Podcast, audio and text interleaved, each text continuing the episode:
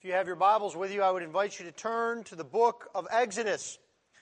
And I am very excited this evening to be beginning a new series in the Old Testament book of Exodus. I don't know if you know this, but apart from the Lord Jesus Christ, Moses is my favorite character in all of the Bible. My favorite film that I try to watch some of every year is The Ten Commandments with Charlton Heston. When we were first married and found out that uh, we were about to have a son, I looked at my wife Deb and I said, You know what's a really good name for a boy? Moses. She just kind of shook her head. After Peter was born and then Daniel was about ready to come along, I looked and I said, Well, what about a middle name? Moses is a great middle name for a boy. She said, Don't even get started with me. Well, the years went on and we moved to Jackson, Mississippi, and we had three boys, none named Moses, a daughter, and we decided to get a dog. And I looked at my wife and looked into her eyes deeply and said, The dog's name is Moses. And, and it was. So uh, I have a great love for this uh, story. It is a great picture of the redemption of sinners by the work of God. There is perhaps no better picture in the Bible acted out in the redemption of the Israelites. And so, if you would please give attention to the reading of God's holy word, for the word of the Lord is completely without error. The word of the Lord is completely sufficient. And the word of the Lord is completely authoritative. Exodus chapter 1. These are the names of the sons of Israel who came to Egypt with Jacob, each with his household Reuben, Simeon, Levi, and Judah, Issachar, Zebulun, and Benjamin, Dan and Naphtali, Gad and Asher. All the descendants of Jacob were 70 persons. Joseph was already in Egypt. Then Joseph died and all his brothers and all that generation. But the people of Israel were fruitful and increased greatly. They multiplied and grew exceedingly strong, so that the land was filled with them. Now there arose a new king over Egypt who did not know Joseph. And he said to his people, Behold, the people of Israel are too many and too mighty for us. Come let us deal shrewdly with them, lest they multiply, and if war breaks out, they join our enemies and fight against us and escape from the land.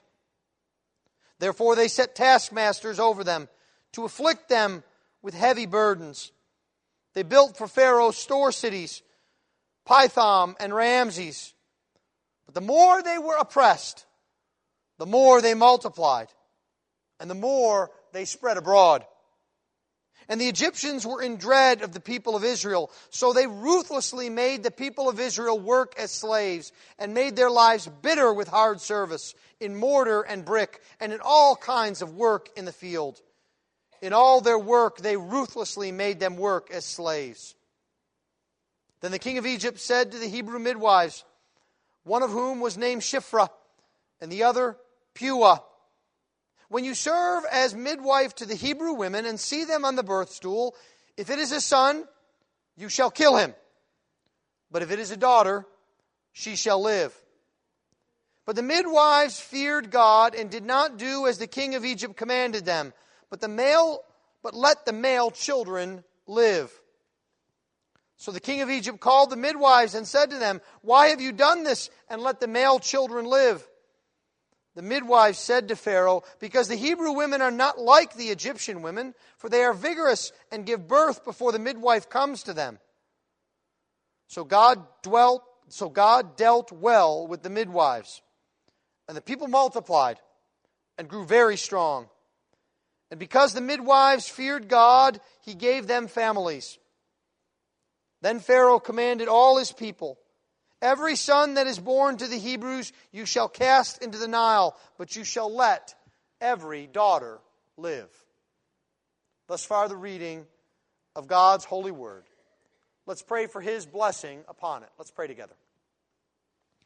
O Lord our God, Lord, we ask this evening that you would speak to us through your word, that even through the trials and oppression that have come upon your people, we might see the great hope that comes from being called by your name. Lord, bless us this evening. This we ask in Christ's precious name. Amen. Well, this evening we are looking at the book of Exodus. It is a book that is well known to many believers.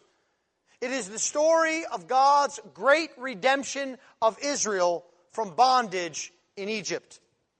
And this redemption of the Israelites is also typical of the redemption of sinners from the bondage of sin and death. A redemption that has been accomplished by the work of the Lord Jesus Christ. And so we can learn, I think, much from the book of Exodus about how God relates to his people, about how he affects their salvation, how he has redeemed them, the reason why he redeemed them, and the end to which he has redeemed them. And this first chapter, I think, is especially instructive to us because it describes for us a circumstance of life that is very difficult to deal with. That is suffering. We will see, Lord willing, that God has a plan and a purpose for His people even in their suffering, and that He does not abandon them in their suffering, but rather He ultimately blesses them in the midst of their suffering. In many ways, Exodus chapter 1 sets the stage for this great drama of redemption that God enacts on behalf of the Israelites. It shows us God's covenantal faithfulness to his people, his provision for them in their suffering. This chapter shows us that all of God's dealings with his people are by way of grace, and that their greatest hope is relying upon God and his faithfulness. And so, this evening, Lord willing, I'd like us to see three things from our text. First, we see that God's covenant is a blessing to his people. Second, we see that because the world is at war with God, God's people are bound to suffer.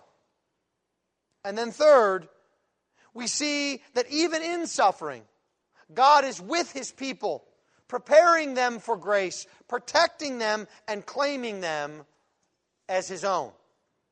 Let's begin then by looking at the fact that God's covenant is a blessing to his people. And we see this from the very beginnings of this ch- chapter and this book. This first chapter begins in a rather odd and actually seemingly unimportant fashion, doesn't it? These are the names of the sons of Israel who came to Egypt with Jacob, each with his household Reuben, Simeon, Levi, and Judah, Issachar, Zebulun, and Benjamin, Dan and Naphtali, Gad and Asher. All the descendants were 70 persons. Joseph was already in Egypt.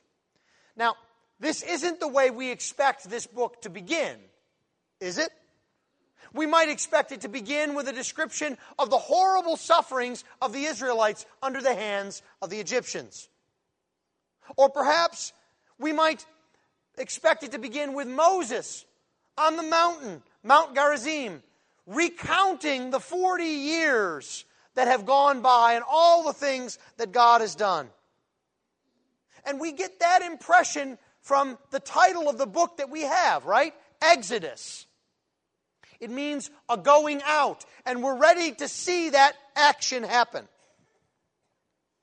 But it, even though it's obvious that that is the pivotal event described in this book, the way this book begins and its Hebrew name is very intriguing. The Hebrew name for this book is not Exodus. The Hebrew name for this book is These Are the Names.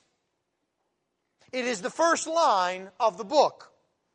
And this would seem to be important in, in at least two respects. The, the book begins actually with a conjunction. We talked about that this morning in terms of Hebrew narrative, and and. And these are the names. Or some translations have it, now these are the names. And there is an obvious connection that this book is drawing to the book that precedes it the book of Genesis. And the names themselves actually remind us of the specific context of the book of Genesis. So we might ask ourselves, why is Moses beginning trying to draw our attention to the connection with Genesis? Is there any reason for this beyond the fact that Exodus follows Genesis in our Bibles? And I think there is. There is a reason, and the reason is that this entire story of blessing and suffering occurs within the context of the covenant of God. Look down with me for just a moment at verse 7.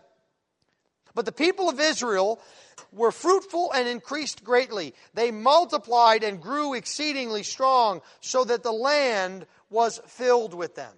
Now, this verse is filled with more than a demographic statement about how many people are in the nation of Israel. Don't look too quickly at this verse because what this verse has just done in a very compact fashion is it has described God's fulfillment of his covenant promise to Abraham hundreds of years before. You remember that God promised Abraham that he would make his descendants as innumerable as the sand on the seashore, as the stars in the sky. And in this one brief statement, Moses tells us that God keeps his promise, that it has come true. God had promised Abraham that he would make of him a great nation and that his descendants would be without number. And so, on that basis, he called him out of his land. This is the fulfillment of that great promise. But I want you to see something else as well. The promises of God are grand and great, but the fulfillment often comes by ordinary means. You see, we often in our lives long for some sort of grand event, for God to make things very spectacular in our lives. We want to see writing in the sky. We want to see thunder and lightning. We want him to speak in an audible and booming voice to tell us what to do and how he is with us. But that's not how God relates to his people. He relates to them in a much more tender way. Notice how God fulfills that promise to Abraham. There is no spectacular event, is there? There's nothing we would call miraculous. No description of, for example, one of Jacob's descendants having a hundred children. No, God fulfills his covenant promise by means of his providence. We're told that the children of Israel were fruitful, which is indeed a blessing of God, and that they multiplied and grew. And I'm sure as the Israelites lived, the days seemed ordinary to them. People seemed ordinary. They wouldn't have thought it was spectacular when one baby was born. They wouldn't have thought it was a grand cosmic event when there was a wedding that they attended. And yet, it was each of these events strung together over hundreds of years by the providence of God that God used to bring about a spectacular fulfillment of a 400 year old promise. When they went down to Egypt, we are told, there were only 70 persons. Only 70. And yet, from such a small beginning, the Israelites grew such that the land was filled with them. The Egyptians actually feared them because of their numbers. We see this in verse 9. The people of Israel are too many and too mighty for us, they say. So, what does that mean then for you and for me? It means we ought not to despise the small means that God uses to bring about His great purposes. We ought not to miss God in the ordinary details of life. God is present in your families now when you are blessed with children. It is the faithfulness of God that allows us to partake of that blessing. And so it was with the Israelites. This is especially true in the church today. There are so many that clamor for the grand and the glorious in the church, so many that despise the ordinary means reading Bible texts, baptisms, prayer, preaching. And yet it is these ordinary things, these things that seem so ordinary because they're week upon week. Our order of service doesn't change week to week, does it? We don't have a special guest every other month. We don't have laser light shows or firecrackers that go off. You might think that it actually is a bit boring. We're going to pray again. Oh, we're going to hear the Bible read again. Oh, I guess we'll sing again. But it is these things that the Lord has used in the hundreds of years to build up His church, both in depth and in width. We cannot despise the means that God has chosen to bring about His ways.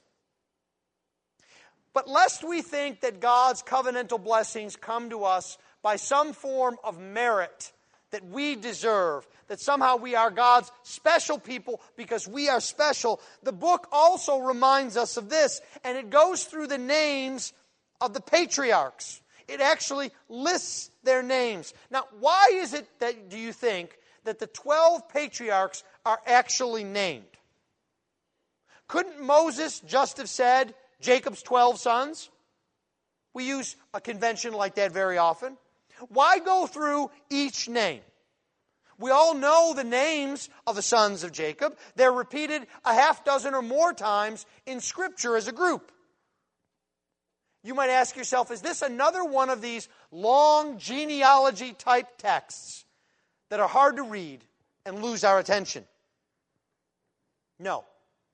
I think there's more at work here. And we see this as we look at the names of those who are blessed by God. Who is it that are, are those who are blessed by the Lord in His work? Well, first there's Reuben who committed immorality with his father's wife. Next, there's Simeon and Levi, the murderers. Next, there's Judah, the adulterer. And each of the others, except for the providence of God, would have been the murderers of their brother Joseph. This blessing falls on those who have nothing to offer on their behalf. They've squandered every right to claim God's blessing. The only thing they have is the fact that God keeps his covenant promises. And they can plead that. They can plead the promise of God. And it is even so with you and with me today. If you are in Christ today, you have no right to any blessing that you have received. The only thing that comes to you is the blessing through God in Christ. It is for the sake of His covenant promises that He has sworn and will not relent that He has made Jesus Christ a priest after the order of Melchizedek. He has counted Christ's righteousness as our own. He has seated us in the heavenly places, and He has blessed us with all blessings in Christ. And it is only for those reasons that we experience God's blessings. Now, God hasn't ceased to work in the way that He is at work here in Exodus. The great increase of the Israelites after the death of Joseph should remind us of God's great blessing on His church and the increase of the church after the death of Christ. The book of Acts begins by describing this explosive growth, and the history of the church is about the world turned upside down by the Lord. Secondly, we see from our text this evening that God's people are bound to suffer. Now, when we remember that God always keeps his promises, we ought also to remember that he does not promise faith without suffering. As a result of the promise that God had given to Abraham, that his descendants were to be innumerable, they journeyed down into Egypt and they were afflicted there. And part of the promise was that they would leave that land of affliction with great blessings. That's the story of Genesis 15. The sufferings of Israel should not surprise us. God promised those sufferings. Now, why would God do this? I think too often we view God as a being who is obligated to make our lives easy and happy. And if somehow they are not, he's fallen down on the job. When instead, I think we need to view that God has a purpose for suffering in his people. There is a purposeful providence that is acting out here in Exodus and even in our lives. And in the book of Exodus, we see that this suffering is purposeful in the sense that first, God wants to separate his people from the Canaanites. He takes them out of the land of Canaan into a place where they are separate, where they will not mix with false gods and idols.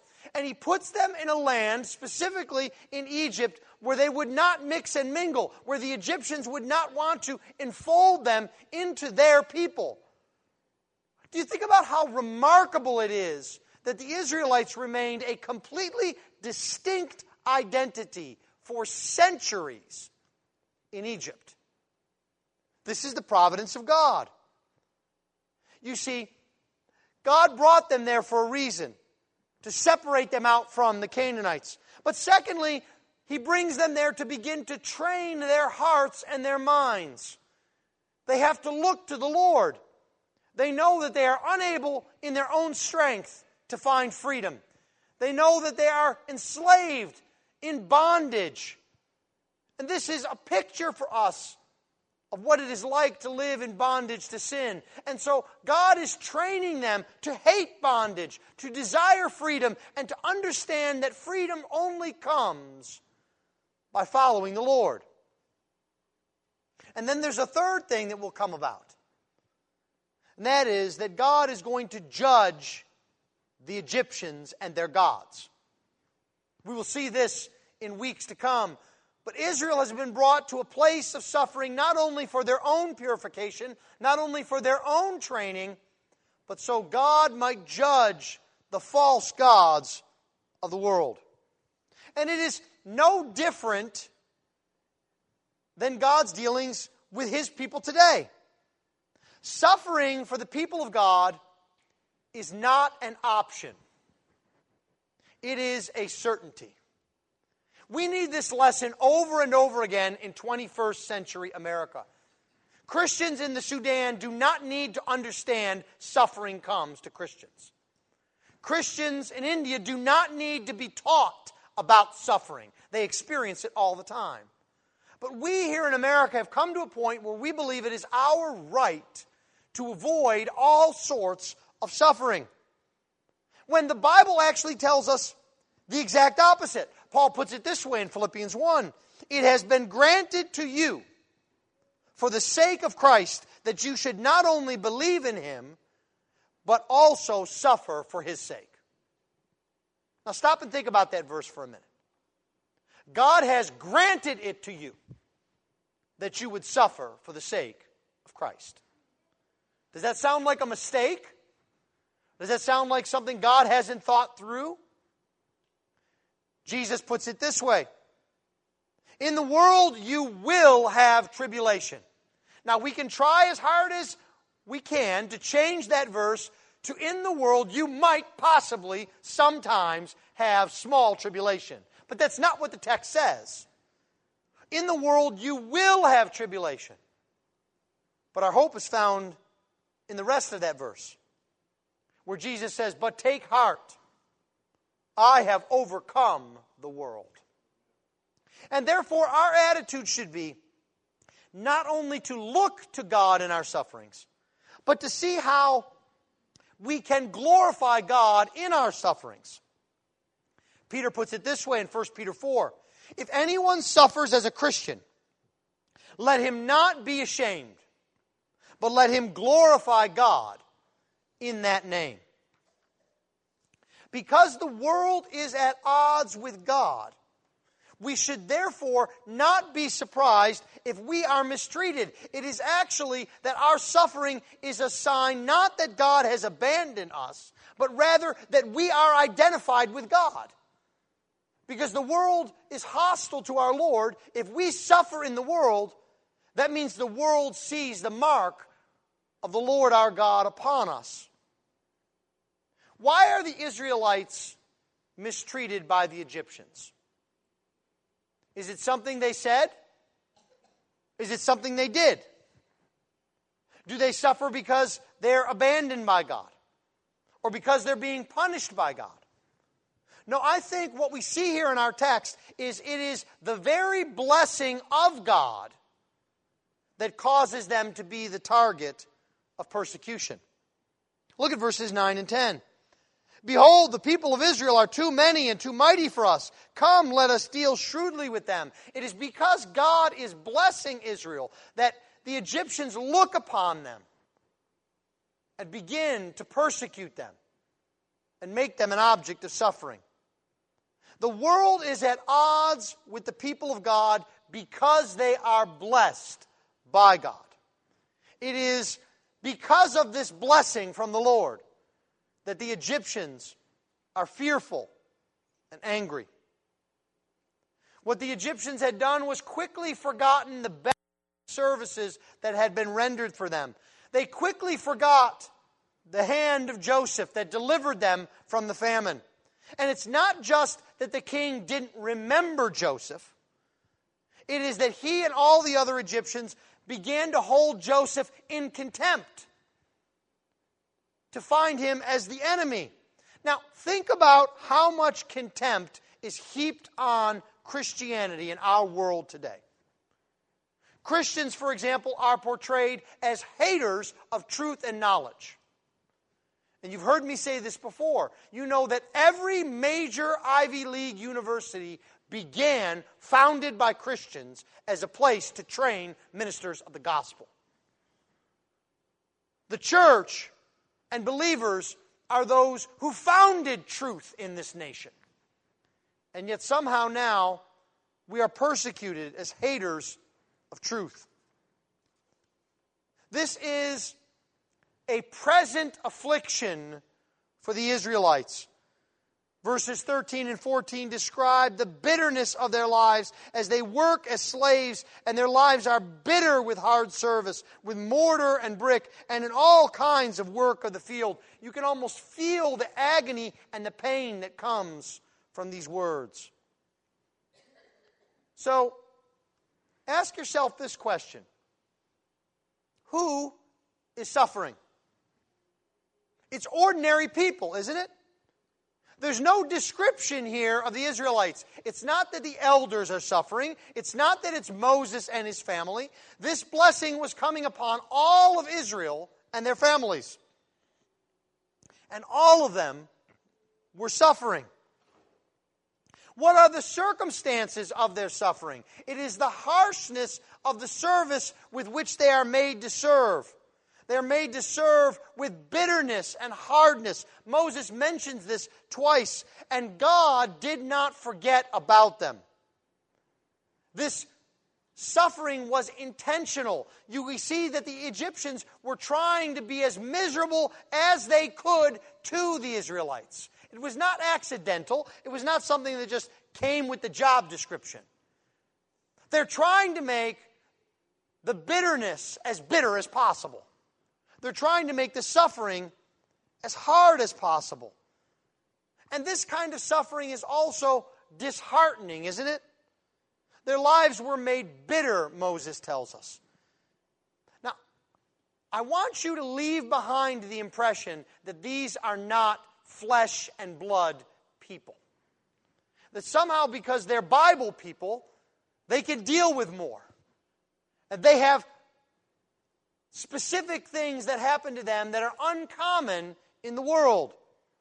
No. The Israelites weren't joyous in their suffering. We don't hear that they were whistling during their slavery. This was a real challenge for them. They reacted just like you or I would under the burden of suffering. So, how do they go on? What do we do when suffering comes to us? We see this in our third and final point that God is with his people in their suffering. Now, notice what happens as a result of the affliction of Israel.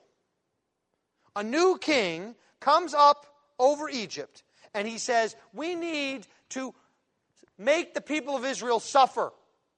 We need to deal shrewdly with them because we don't want them to grow. And so what happens? The more they afflicted them, the more they multiplied. The more they persecuted them, the more they were blessed. There is an even greater increase under the people of Israel. And so, if we ask ourselves, is God absent here? The answer is manifestly no. That God Himself is involved not only in the increase of Israel, but in the reaction of the Egyptians to Israel. God is working out His purpose. Now, you may say, wait a minute, Pastor. I understand how God could be for Israel. But you can't possibly be saying that God was making the Egyptians be harsh to his people. Yes, that's exactly what I'm saying. And I'm saying that because of Psalm 105. The Lord made his people very fruitful, and he made them stronger than their foes. He turned their hearts to hate his people, to deal craftily with his servants. God's purpose here was to refine his people in the fires of suffering that God was responsible not only for the blessing of Israel, but even for the persecution that came from Egypt. Now, this is manifestly obvious in our world today. Think of the two places in the world where the church has had a life of ease and a life of hardship Europe and China. And tell me now where the church is thriving. Europe needs missionaries sent to Europe. We have missionaries in the United Kingdom. We have missionaries that go to Scotland, a hotbed of the Reformation. Holland is overrun with secularism, a place where the canons of Dort came out. The seat of the Westminster Assembly knows not the Lord. And yet in China, where Christians have been persecuted, where churches have been bombed and bulldozed, there the church grows by leaps and bounds because God is at work there. We ought never to mistake comfort and ease with our progress in the church and God's blessing. Because far too often the exact opposite is true. It is where things are most challenging for the church, where the people of God suffer most, that the church grows and the gospel goes forward. Now, why does God visit his people this way in their suffering?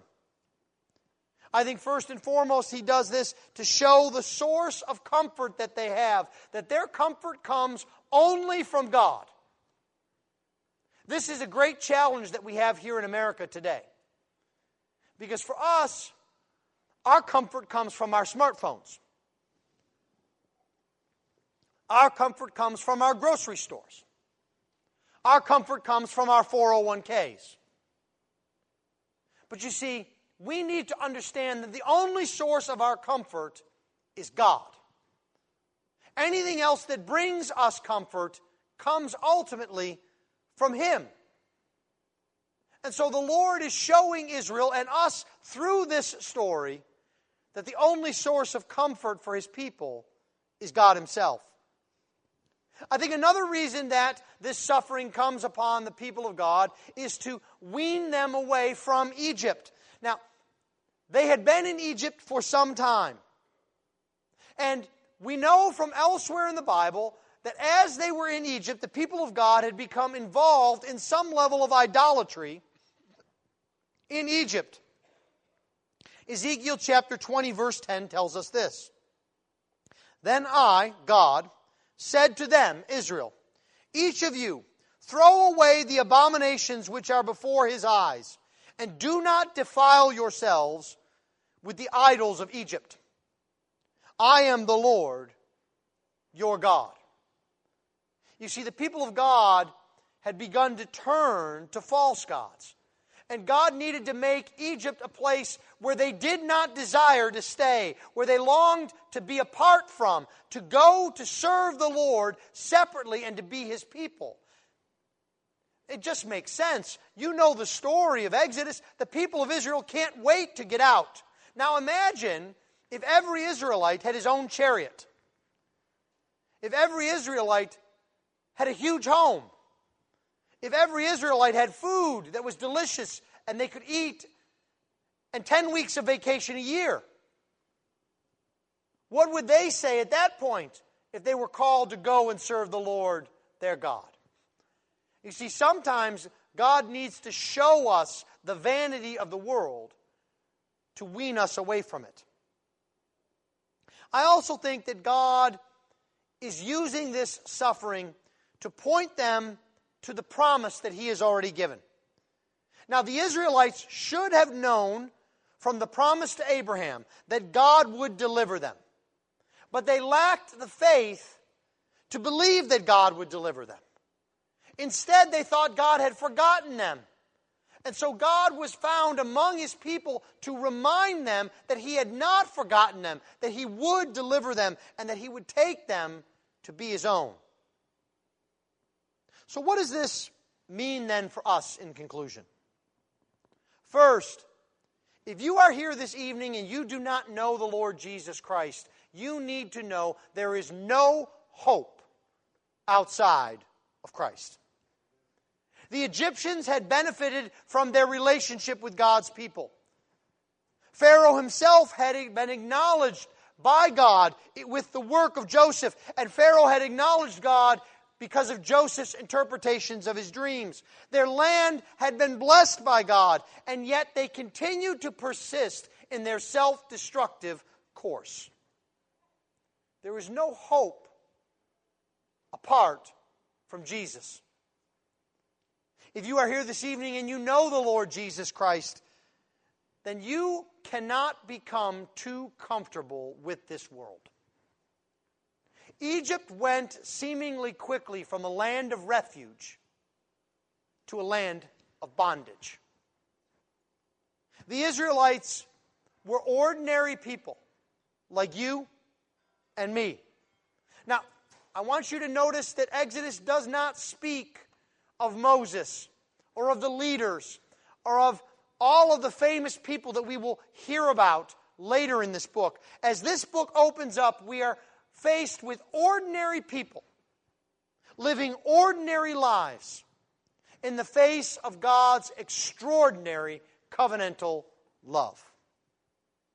Remember that these are the people who were delivered from their sufferings by the Lord. Their great deliverer. It is no different thousands of years later for you and for me. We're ordinary people living ordinary lives in times of suffering and difficulty. And we need to look to the same Redeemer, the one who has purchased redemption for us by his very blood. We need to look to the Lord Jesus Christ. Let's pray.